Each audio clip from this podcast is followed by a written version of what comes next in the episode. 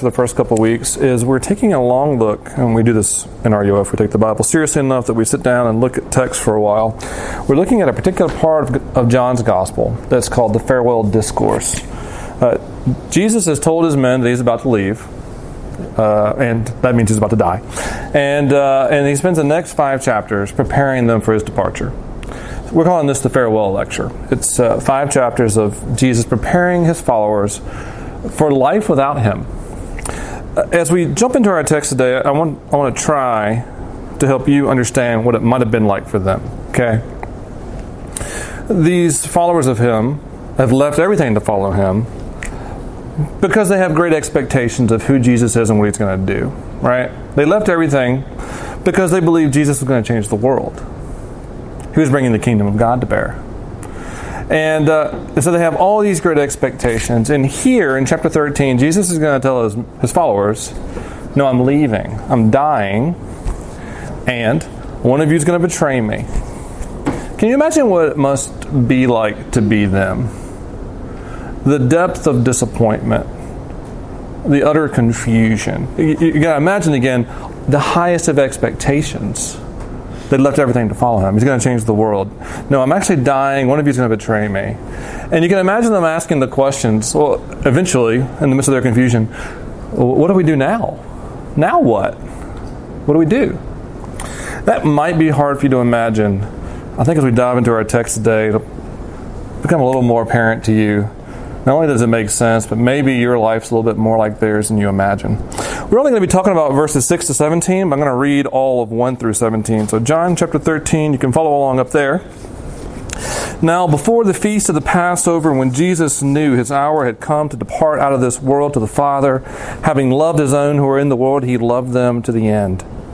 And during supper, when the devil had already put it into the heart of Judas Iscariot, Simon's son, to betray him, Jesus, knowing the Father had given all things into his hands, that he had come from God and was going back to God, he rose from supper. He laid aside his outer garment, and taking a towel, he tied it around his waist, and he poured water into a basin, and began to wash the disciples' feet and to wipe them with the towel that was wrapped around him. He came to Simon Peter, who said to him, Lord, do you wash my feet?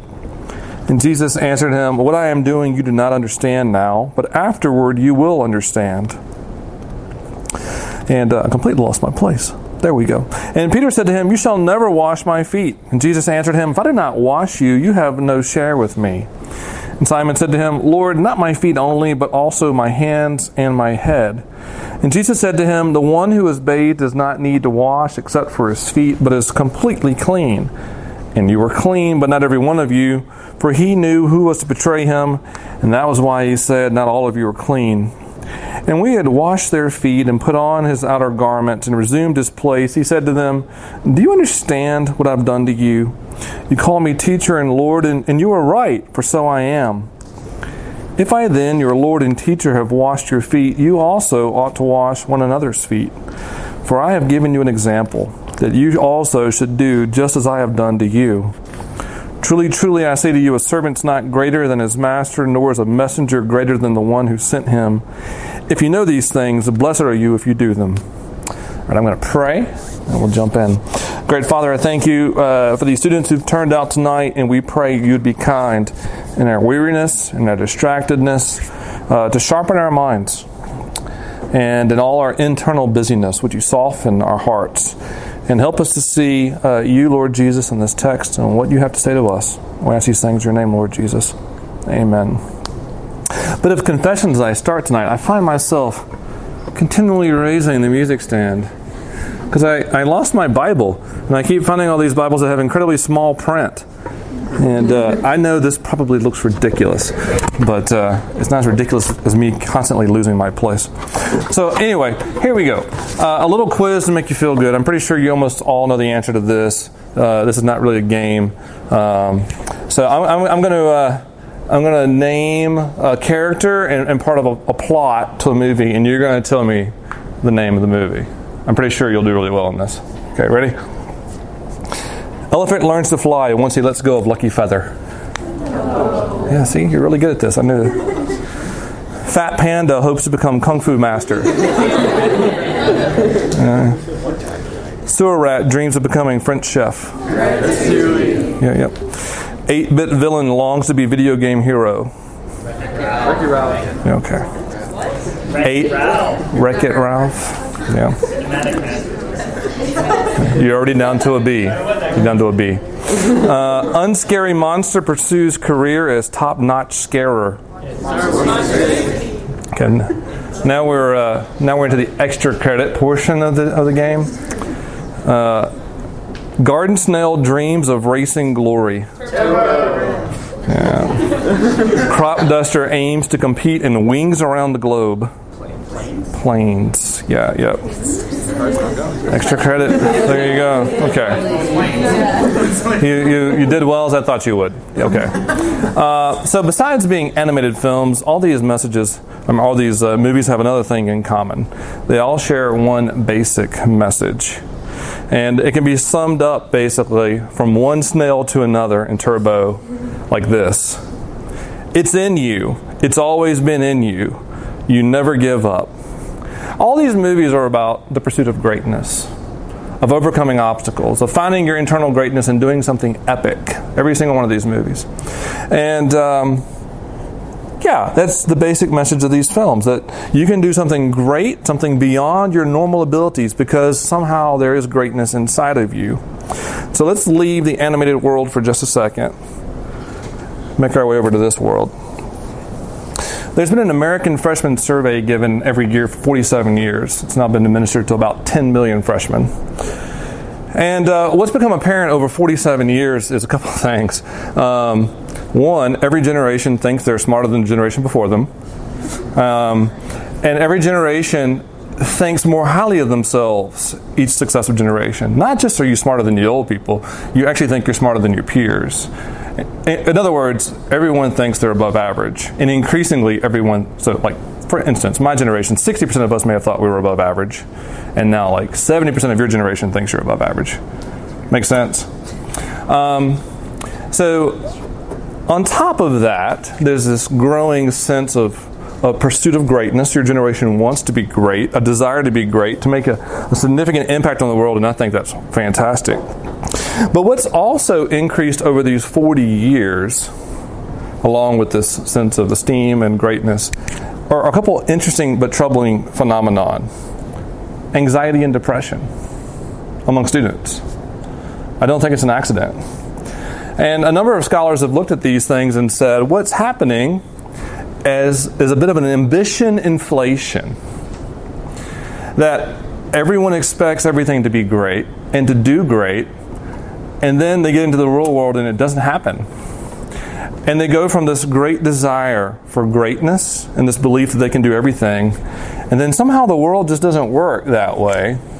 And they go from elated, inflated, to deflated. In other words, it's quite possible for you to expect greatness, get into the real world, feel betrayed, and be left asking, now what? In other words, you, you can be very much like the disciples. Um, and I, am not. I don't want to put this at your feet. So this is your fault. Yeah, it's it's not your fault. And let me. I've been calling timeouts a lot lately in sermons. Timeout. Uh, this is not going to be an old man angry rant at you young millennials. Get out of my front yard and stop being so optimistic. I, I, that's not my. Cons- that's not really what I'm trying to do here. I promise. Um, I, I promise that's not what I want. That's not what I'm trying to do. But what I do want us to see is that uh, you, me, all of us, that we, we currently live in a culture where, where you expect for your study and your work to be great. And to, to, you have this assumption that if you just keep doing great things and building your greatness as you strive to do more and more epic things, that life will hand over to you all its good things security, joy, peace, and love, that if you're just great enough, you'll get all the good stuff. That's sort of the story. And it's in you. You just got to find it. You just got to do it. And you expect to be able to do that, and you expect the world to agree. Like, you expect the economy to agree, and the broader culture to agree. And actually, you also expect even God to agree. Like, this is This is my your plan for my life, right, God? I'm going to do all these great things, and you're going to give me all my good stuff, right? And uh, that's sort of our, our, our current cultural belief about the way to greatness and to happiness. And I think when we read the Bible, we actually, while we're trying to like climb the path to greatness, if we'll just look around, we might actually see Jesus going the opposite direction. He might be going the opposite direction. Um, see, I, I, don't, I don't want to poo-poo the old angry man rant. It's not what I'm doing. What I want for you is what this text wants for you.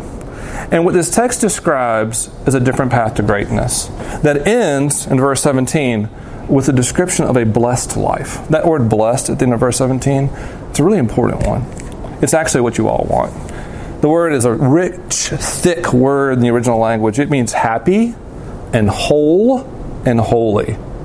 One whole, like not separated, divided, scattered, one whole, happy, holy person. Who doesn't want that, right?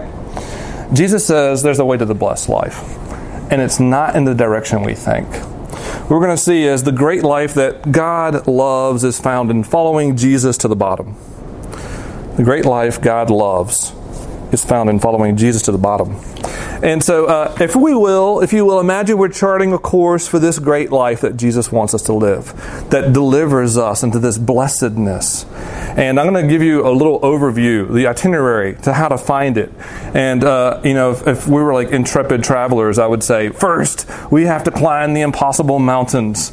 And then we have to swim the, uh, the dangerous depths of the oceans that no one's ever crossed. And then if we survive that, then uh, you have to eat sand for five years. Uh, because the, the, path, the path doesn't sound very appealing.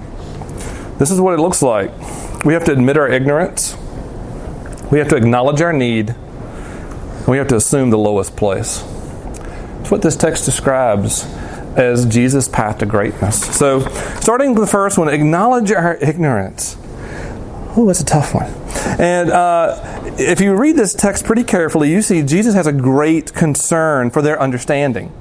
Uh, you, you, see it lastly in verse 12. He, after he's washed their feet, he asks, Do you understand what I've done to you? He wants them to understand. But they find it particularly difficult. And to set the stage, to go back, Jesus is trying, trying to wash his disciples' feet. There's a big point to be made here, and we'll get to that. And, and they're resistant. And, and Peter, as Jesus approaches uh, Peter in this posture of a servant to wash his feet, Peter just asks, Are you going to wash my feet? He doesn't understand. And uh, he, he's finding it particularly difficult to understand what Jesus is doing. All the disciples feel the same, but Peter always speaks up. Because this is so countercultural to what he does know. Peter knows that great men are not supposed to wash the feet of their followers, they're just not. But he doesn't know a lot of other things. And Jesus says in verse 7 in response, Peter, what I'm doing, you don't understand. You see that in verse 7? What I'm doing, you do not understand now.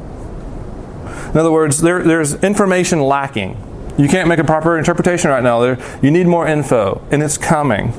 And he promises in verse 7 But afterwards you will understand. Time is coming, Peter, when there will be enough evidence for you to make sense of what's happening right now. And what Jesus says with that word afterwards is there's an event coming that will make sense of what I'm doing right now. And, and he's talking about the cross that he will soon die. And when that happens, two things will become very clear to Peter. One, that this was necessary. And two, just exactly how far Jesus is willing to go in his love for his people. The depth of his need, and that the cross provides the interpretive key for why Jesus is doing all this. But here's what I want you to see real quick. This is the most important thing about this point. They don't get it, and it's okay. At this point, he doesn't get it, and it's okay. He tells them, You don't understand, but you will. Do you understand? And what we see here is that coming to understand Jesus and what he offers is a process. It's a process. He wants them to understand. That's why he asks in verse 12, Do you understand? No, they don't. But he wants them to. But he also knows they don't. And he's okay with that for now. And uh, that's an important first step for us on the path to understanding and growing. Whoever we may be, wherever we may be, we need, whether we're Christians or not, to be able to admit that we don't know everything we need to know. Um, one of my most encouraging interactions in RUF happened seven years ago this fall. after a large group. And uh, I, I, know the person very well. Uh, I didn't know them at the time. They were freshmen. After a large group, they walked up with tears in their eyes, in their eyes, and they said, "Can I talk to you?" And uh, sure, of course. And I assumed there would be some great emergency, um, but there wasn't necessarily. Instead, as I walked out and talked to this uh, this freshman, she asked, "Is it okay if I come to your group?" I was like, well, "Of course." She's like, "No, no, you don't understand. I'm not a Christian." I'm like, well, that's okay. RUF's a group for all kinds of people. We want to be a place where people can come and ask their questions and figure it out. She's like, no, no, you don't understand. I don't, I don't know anything about Christianity. I know nothing. I was like, well, I'm, I'm pretty sure that's not true. I'm sure you know more than you, than you think. She's like, no, no, I don't know anything. And, uh, and time proved she was right. she knew nothing. Why is this an encouraging conversation? Because she came. She admitted what she didn't know. I went home last night. That she's in my living room talking to my wife. Like the process is beautiful, and Jesus is open to it. He starts with where we are, and you need to be able to admit what you don't know. And it's okay. This is how we begin the path of greatness that Jesus wants us to walk. So, the first step on the path to greatness is to acknowledge our ignorance, and that's hard for some of us. The second one's even harder, I think we have to admit our need. So if the first one is we have to know that we don't know, our second is we need to need need. Got it? We have to admit that need is necessary. And uh, it, we sort of see this personified in the person of Peter. Jesus approaches Peter to wash his feet, and, G- and Peter responds, You shall never wash my feet. And, and, Peter could not have said this any stronger in the original language. There's no way to say no more strongly than he did. And uh, those of you who've been in my home, you know my wife is, is Ukrainian. She speaks Russian to our kids. I know almost nothing in Russian, except occasionally when uh, my kids ask me for something and I want to say no as strongly as possible. I will break out all the no Russian words I know. Net, nikigda, nichivo, and it's like no, never, nothing. Like I just, if it's got no in it, I just throwing no's at them everywhere. And uh, and it's sort of funny, but they get it, right? And and and Peter is saying no, no, no. You will never, ever, ever wash my feet. Now, what's the big deal about feet? We started talking about this a little bit last week. We got to come back to it. And, and I explained a little bit that in the ancient world, there is absolutely no record of a, of a, superior ever washing the feet of an inferior. And we have lots of ancient documents. Not in the Jewish world or the Greco Roman world or the Latin world, anywhere else, did a teacher wash the disciples' feet or, or commanding officer do the same. Uh, this was the job in the ancient world, whatever culture, of the most menial of servants. The Jews actually argued whether it was even okay for servants to wash feet. Because, you know, feet are dirty. But but you don't understand how dirty. So let me step back. Tell a story. This goes way back to last night. Um, so last night, uh, forgetting that I'm in Pittsburgh where it rains, even when it's not supposed to, um, I, I, was wearing these, and it's raining tonight, and um, and these are not supposed to get wet. They're just not. I was warned that if they got wet, they would get ruined. So I, I packed them up in my backpack, and I was walking through Oakland barefoot. Yeah, I heard some of you. I see some of your facial expressions. Now, I didn't walk through South O. I wasn't walking on broken glass or used condoms or any number of other things that you might encounter in South Oakland. I was walking on Forbes Avenue, okay? What? Uh, not too far. And uh, anyway, now here's the here's the picture of the full picture of the day. I took a shower in the morning. I worked out at noon, and in typical Derek fashion, I didn't break a sweat, but I took a, I took a shower anyway, two showers in the day. When I got home from walking the streets of Oakland, did I need to take a shower? Yes. No. the answer is yes. I needed to wash my feet, though, thoroughly, or amputate at the knee, some of you. And so I gave my, my feet a thorough scrubbing when I got home. Um, that's sort of what's going on here. That's the big picture. That, that the streets of the ancient world were much more filthy than the streets of today. No street cleaners, animals everywhere, and, and no public sanitation that goes down pipes into sewers. People literally threw their crap out the window. So, so no one should wash anyone's feet. Get it? I mean, that's why they were debating this. Like, no one should have to do this job. And Jesus is moving toward his men to wash his feet. And Peter is saying, never, never, never, never, never, never. Deeply ashamed and embarrassed. Um, but Jesus isn't backing down. They're all aghast. Why, why, why would you possibly do this? And Jesus' simple answer at first is, You need this. It begins with need. If I don't wash you, verse 8, no wash, no fellowship, no sharing me. If I don't wash you, you don't belong with me. And, and what Jesus is saying here, metaphorically, in this whole action is listen, my friends, if I don't cleanse you spiritually, we can't have a relationship. If I don't forgive you, we have no foundation for friendship. That's where it begins. That's what Jesus is saying to his people. It, I, I know this is embarrassing to you. I know you don't want me to go there. I know you don't want to, you don't want me to see your filth or touch it. But if I don't cleanse it, we don't have a relationship. And, and so Jesus is calling his men and Peter to submit to his service, to submit to his cleansing. And, and, I don't think Peter really gets it. I think the way he, he, he goes about it shows that he's got some hangups, but he gets it enough to submit. Not my feet, but my hands and my head too. This is typical Peter. No, never. Okay, all of me, whatever. Um, just vacillating wildly back and forth. Um, but once he understands that the relationship with Jesus starts with being known and being completely, thoroughly cleansed by Jesus, he submits. And, and that's what this looks like. That's what the foundation of the relationship with Jesus looks like. He doesn't quite get it, but that's okay. The relationship with Jesus is not about completely getting it right, it's about recognizing our need and admitting it and letting Him cleanse us and forgive us. Instead of doing what we often do hiding, protecting, making promises that we'll get it right. Uh, instead, what He wants is to come and cleanse us all the way through submitting to Him, and letting Him clean us. And, and, verse 10 makes it clean that what Jesus has in mind is not some temporary treatment, it's a complete cleansing. The one who's bathed is completely clean. Jesus is saying that the work He does and the work He'll do on the cross takes care of our sin once and for all.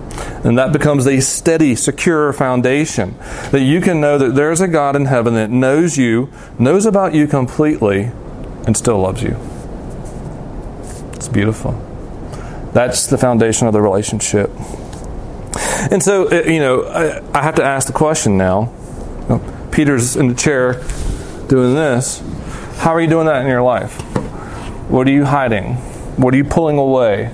What are you ashamed of? What are you afraid to turn over? What do you think? There's no way I'm going to let you touch that. I'm not going to let you do it. What are you promising? No, let me just fix this myself instead of letting Him cleanse? What is it? We have to move from admission to submitting, lastly, to committing. And in verse 10, Jesus says, Hey, if you're completely clean, all you need is occasionally for me to wash your feet. You're completely clean except for your feet. And I think what Jesus is saying metaphorically is look, if you're my child and you trust in me, I will completely cleanse you forever. But hey, I know the streets of Oakland are dirty. You may have been completely cleansed, but you walked down Forbes Avenue this afternoon, and I knew you did some things today that you weren't supposed to do. And I know you're carrying guilt and shame around. And you need to know afresh my cleansing and my forgiveness and my love. And that's why things like confession and repentance and coming regularly to hear the gospel, to know that He forgives us and loves us and has cleansed us, that's why it's important. You need to know these things. And that's a commitment to coming back to Him and being honest about who we are and what we've done. That's why it's so important. So we have a commitment here then to coming back to Him in honesty for cleansing. And uh, yeah, I, uh, I would like to to spin this, but to spin it in a way that I think is completely honest or, or helpful and true. you get to be honest. You have to be honest. That's part of admitting your need. But but if you know Jesus knows everything and loves you anyway, then you actually get to be honest. How many other people can you be completely honest with about everything in your life? Can you even be honest with yourself about everything going on in your life? You can be completely honest with Him because He knows you and He loves you. And some of you, you have you have pride standing in the way, a little bit like Peter. Never, never. It's it's what one of my commentators, friends, writers, who's a brilliant, called proud to be humble. Never, never. It's sort of, I'll fix it myself. Uh, no. Uh, some of you, your pride is in the way. Um, and uh, you, you need to know that Jesus didn't die so you could fix yourself. he, did, he didn't die so you could fix yourself. He died so he could cleanse, so he could cleanse you completely and bring you into a loving relationship with Him.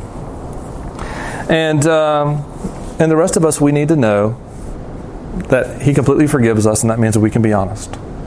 We can live like almost no one else lives. We can be completely honest and know that we'll be loved. Do you know how many people want that? To be able to be completely honest and still know that they're loved? So, whew, we've got over two of the obstacles. We've, uh, we've had to acknowledge our ignorance and admit our need. And some of you are thinking, man, this is hard. And, uh, and, and, and yet we have to go on and go lower. We have to assume the lowest place. This is where the path of Jesus, the Jesus path of greatness, leads here. Jesus, who cleanses his followers, his men, in verses 6 through 11, is out to change them, to reorient them, to make them like himself, to give them a new kind of life. And we see that in verses 12 to 17. And they're called to imitate him, to imitate the great one. And in the first couple of verses, make clear how great he is. He, he's God's own son. And, and here, Jesus will put those kind of terms in his own mouth and say, hey, you can. He probably didn't hit the thing when he was talking. He said, hey, I, you call me teacher and Lord, and I am. I, I'm the great one.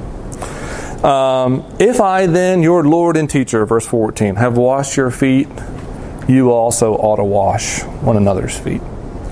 If I, the great one, have done this, how much more should you do it? You're called to imitate the great one. If I'm your Lord and teacher, you should do what I do. And he goes on in verse 15 and says, Hey, this is the example I've given you, that you should do this. And I think that word example is important. I think that communicates to us that what Jesus is doing here is he's not instituting a religion of foot washing. The Christians are not called just to wash feet. Um, so, you know, RUF would look very different if that's how we interpreted this. We would get together and wash each other's feet, and then we go home. And there'd be nobody here because no one wants to do that, right? Now, Jesus is making the point not that there's something special about this particular action. He's making a point here that it's exemplary in the sense that out of love, he is going to the lowest place in humility and helpfulness, and that we should do the same. We should be people marked by such humility that we will lovingly serve each other in the most humble of ways. That's what he wants from us. To imitate us, to imitate him in that way. And he reminds them in verse 16 listen, listen, you're not too great for this.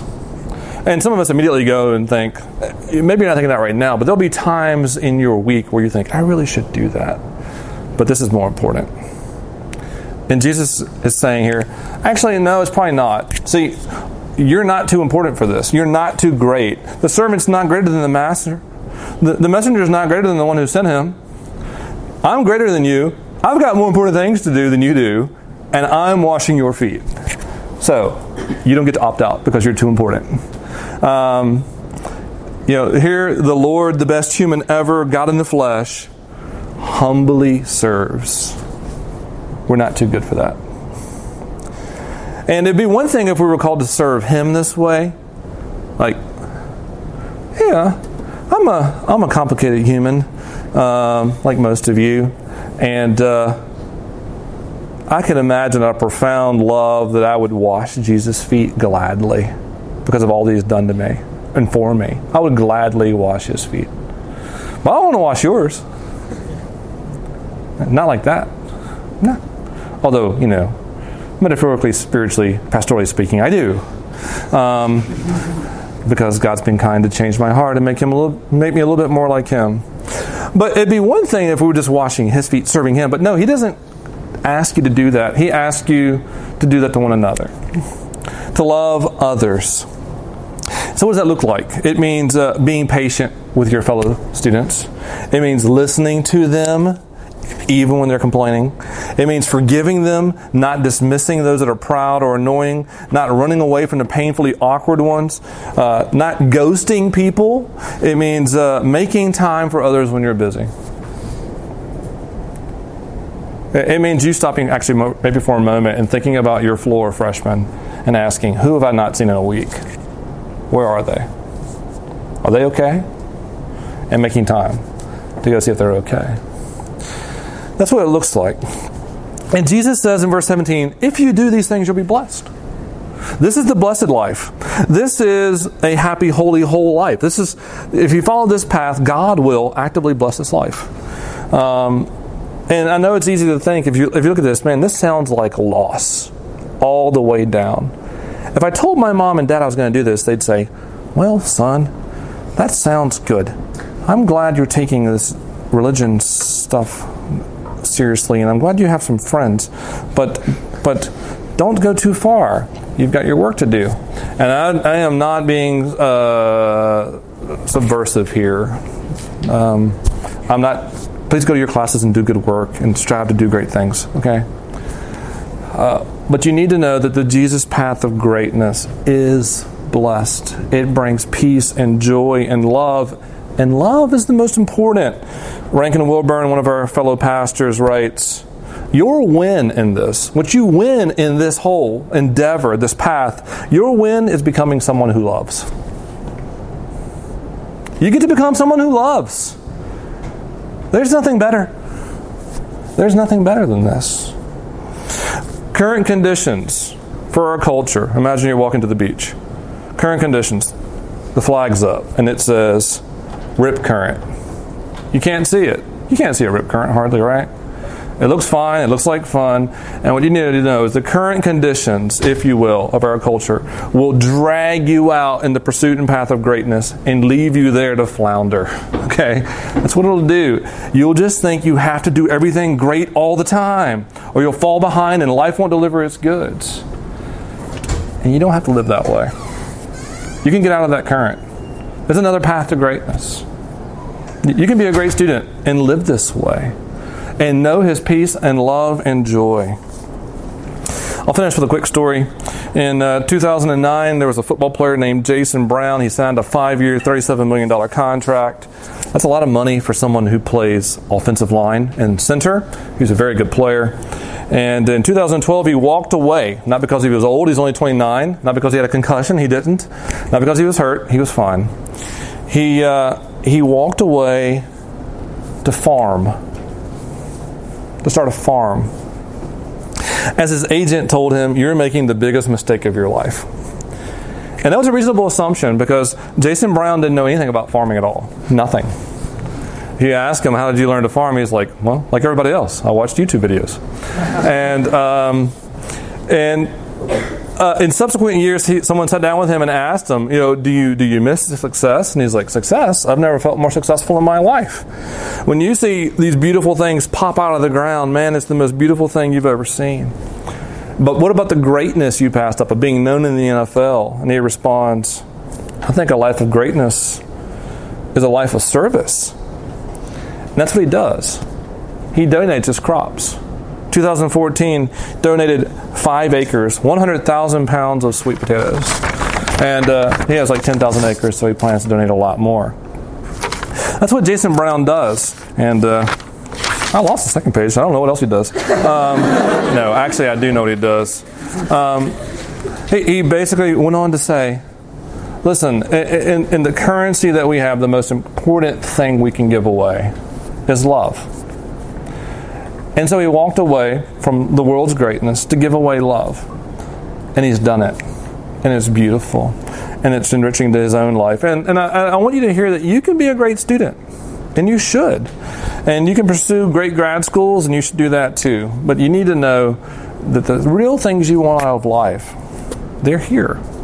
They're in a path of greatness that Jesus leads in a different direction, where you have to know what you don't know and be able to admit it and admit your need and be honest about who you really are and be willing to take the path in the place of lowest service. And, and there you will know love, His love, and the ability to love others well.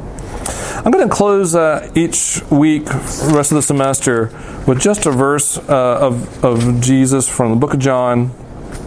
This is what He wants for you. These are His words. From John 15 11. These things I have spoken to you, that His joy, that's Jesus' joy, may be in you, and that your joy may be full. Okay? Let's pray. Our great Lord Jesus, we thank you for uh, what you've done